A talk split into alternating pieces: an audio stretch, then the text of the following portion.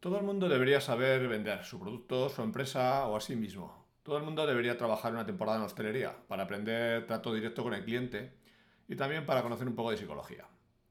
Estás vendiendo en una entrevista de trabajo. Vendes al presentar un proyecto y también vendes al conocer a otros profesionales. Estás vendiendo en redes sociales. Siempre estás vendiendo. Mejor que lo hagas bien y conscientemente.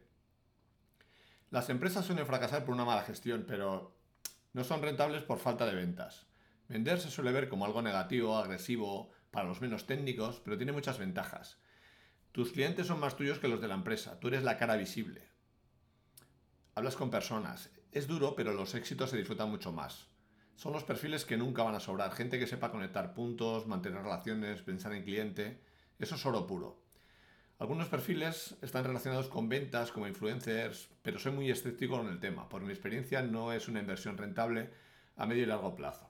Por eso, en este capítulo del podcast, quería contarte algunos perfiles o algunas secciones de empresa que pueden estar relacionadas con venta, que me parecen muy interesantes y que creo que cada vez van a ser más mm, definitivos dentro de las empresas. El primero del que quería hablar es el CX, el Customer Experience, jefe de experiencia de cliente o encargado de experiencia de cliente, que se encarga de controlar eso mismo, cómo es eh, la experiencia que tiene un cliente a la hora de realizar una compra, tanto sea en digital como en una tienda física, como todos los puntos de contacto que tiene dentro de ese servicio que se ha diseñado. Creo que está un paso más allá del UX, de la experiencia de usuario, porque eh, está en la preventa y está en la postventa también. Si quieres saber más información, lo tienes muy sencillo, porque Carlos Iglesias tiene un maravilloso podcast que se titula En el mundo real y ahí puedes encontrar pues, entrevistas, información mucho más detallada y creo que merece mucho la pena que os suscribáis y lo escuchéis. Otro perfil que me parece muy interesante es el de especialista en retail, en tiendas.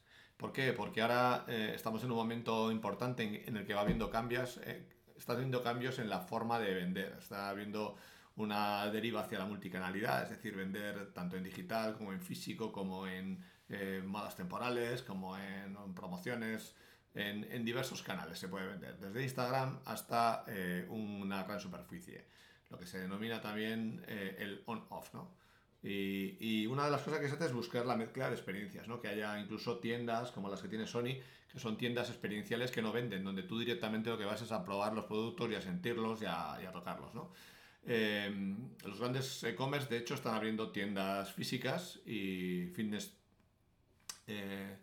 fitness digital la empresa de Vitoria eh, estaban planteándolo ya. Em, además, luego hay iniciativas como la de Berska que tiene con su aplicación para chicas jóvenes eh, la manera de comprar directamente y que luego esa compra física que has hecho con tus amigas vaya al canal digital y te llega a tu casa por los medios tradicionales. Eh, hoy están entrando nuevos temas dentro de este campo como son el, el, uso de robots, entonces hace falta especialistas que sepan integrarlos, no solo que sepan de tecnología, y también se está utilizando la famosa inteligencia artificial, ¿no? Pero con casos reales, o sea, con sistemas, por ejemplo, para detectar eh, la virulencia de un virus o un brote de gripe y adelantarse a las vacunaciones o adelantar tratamientos y distribuirlos en las zonas que más falta van a hacer, ¿no? Eh, pero cosas más prosaicas como Sephora que, que te escanea tu, tu, cara para recomendarte un tono de maquillaje, ¿no? Hay acciones también con temas más de salud, por ejemplo, con el tema de cremas de protección solar. Creo que es un mundo muy interesante que mezcla atención al cliente, espacio físico, tecnología y hace falta perfiles eh, como el de mi mujer. Mi mujer controla mucho en este campo, que, sepan de, trato humano, que sepan un poco de psicología, que sepan de atención al cliente, que sepan de promoción digital, de toda la parte de, de, marketing y aprovechar y llegar a gente que de otro modo no te conocería. Y también lo que es su campo especializado, que es el visual merchandising, que es la manera de disponer los elementos dentro de un espacio.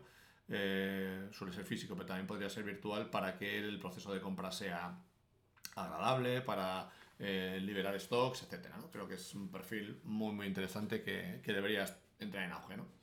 Otro campo que me interesa mucho es el del social selling y tengo un, un compañero que se dedica a ello y lo que consiguen son eh, leads o contactos cualificados para, para empresas, ¿no? para, para, conseguir cosas interesantes. Y os pongo un ejemplo rápido. Si has visto el capítulo de Los Simpson donde llega uno a vender el monorail Bueno, pues yo tengo un amigo que vende trenes, ¿no? Y, y una vez me preguntaba y hablaba con él, me decía, ¿y cómo consigo contactar con, con el presidente o con el ministro de Transportes de Uganda, ¿no? Por ejemplo, ¿no? Vale, pues esto se hacía como se hacía antes en el fútbol, tirando de contactos, representantes, etcétera, o se puede utilizar a través de eh, sistemas de venta social. Y una de las herramientas principales o las plataformas principales es donde yo trabajo, que es LinkedIn. Sirve no solo para hacer esos contactos, sino también para detectar oportunidades, ¿no? Porque eh, teniendo esos contactos y viendo hacia dónde van, puedes conseguir de repente encontrar, pues, eh, conectar un par de puntos y hacer un, buen negocio, ¿no? Para documentar en esto, la verdad es que lo que me parece más eh, directo es un poco estudiar la manera que tiene Monchi, el director deportivo, creo que del Sevilla, es que no soy muy futbolero, donde contacta con mercados diferentes, busca futbolistas en, ligas emergentes, busca oportunidades, gente que se puede revalorizar y creo que eso sería un poco extrapolable a, lo que es la empresa. ¿no?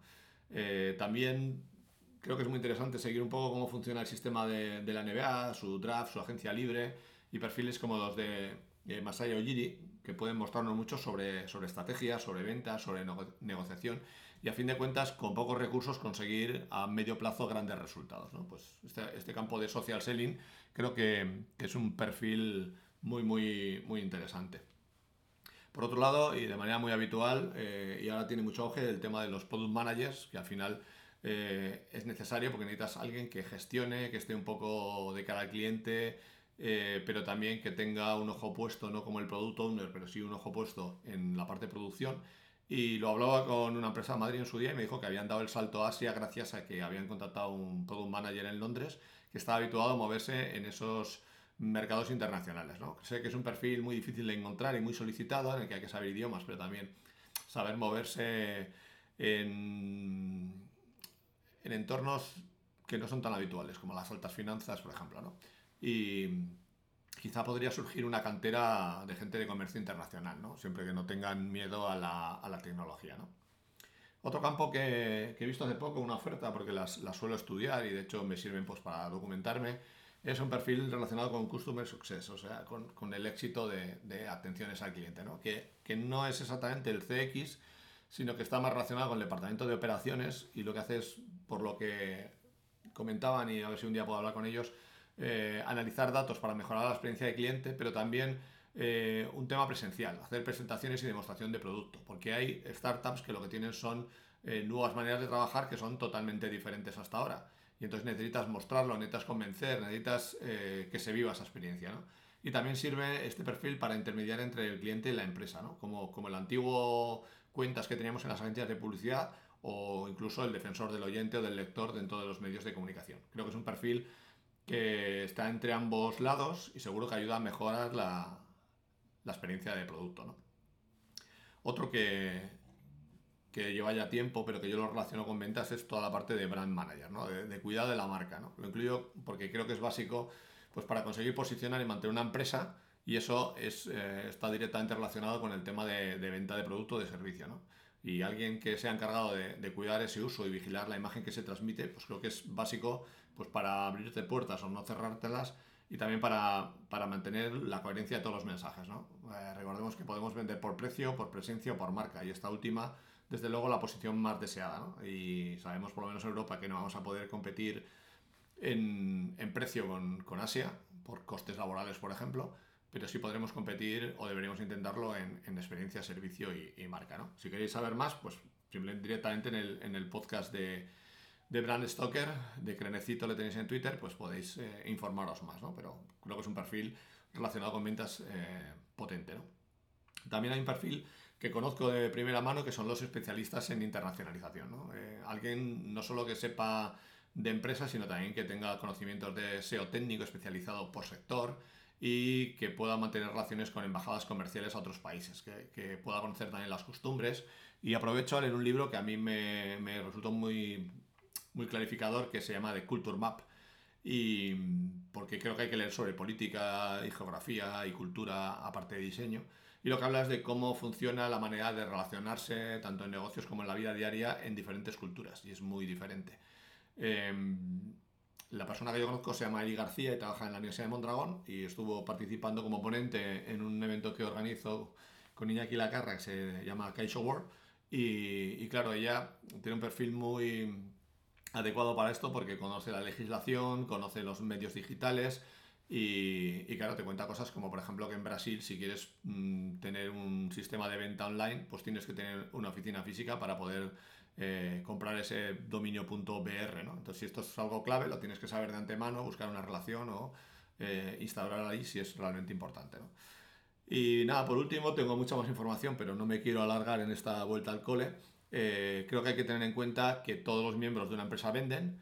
Cuando hacemos una entrevista de trabajo estamos vendiendo a la empresa como un lugar de futuro donde queremos atraer talento y sobre todo mantenerlo.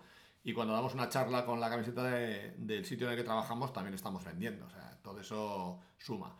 Eh, por eso tenemos que cuidar cómo interactuamos en redes o con las personas, no solo en nuestro ámbito laboral, sino en nuestra vida personal, siempre que tengamos esa etiqueta puesta, ¿no?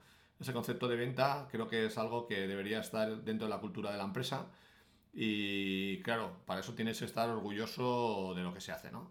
Se tardan muchos años en ganar una reputación, pero se puede perder en un minuto, así que creo que es mejor que aprendamos a vender bien y si no sabemos o no queremos aprender, pues hay que valorar a quien sí sabe.